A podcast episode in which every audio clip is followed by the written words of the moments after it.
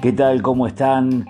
Bienvenidos a esto que hemos dado en llamar La Librería. Mi nombre es Rubén Curríez y los invito a que se queden conmigo. Vamos a estar compartiendo algún relato, algún cuento, alguna poesía, ¿por qué no? Eh, algo que hayamos elegido caprichosamente como cada semana. En el programa de hoy, veinticinco de junio del dos mil veintiuno, estaremos recordando el Mundial de mil novecientos setenta y ocho.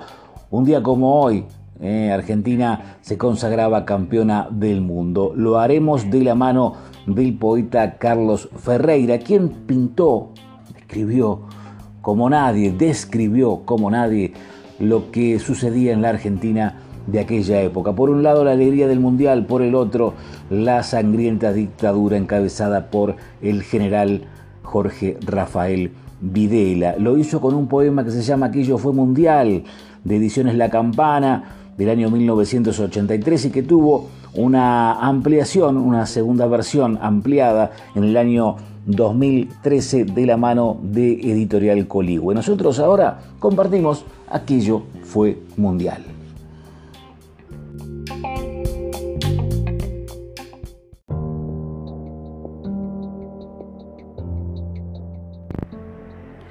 Aquello fue mundial. Hicimos pelotas nuestros miedos, le pusimos un caño a los horrores, apartamos de taquito la miseria, gritamos el horror como si fuera un gol. Eludimos la angustia, gambeteando el nudo que nos poblaba el vientre.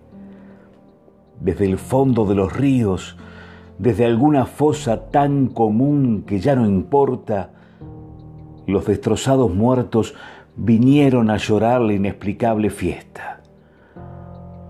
Cuánto bailamos en aquellos días, qué dulce fue el mareo del engaño, cuántas ganas de ignorarlo todo, de creer que había vuelto el perfume de las buenas cosas.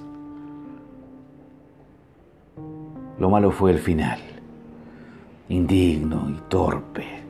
Aquellos cadáveres volviendo al lecho de los ríos, a las comunes fosas, meneando la cabeza, canturreando una canción de olvido.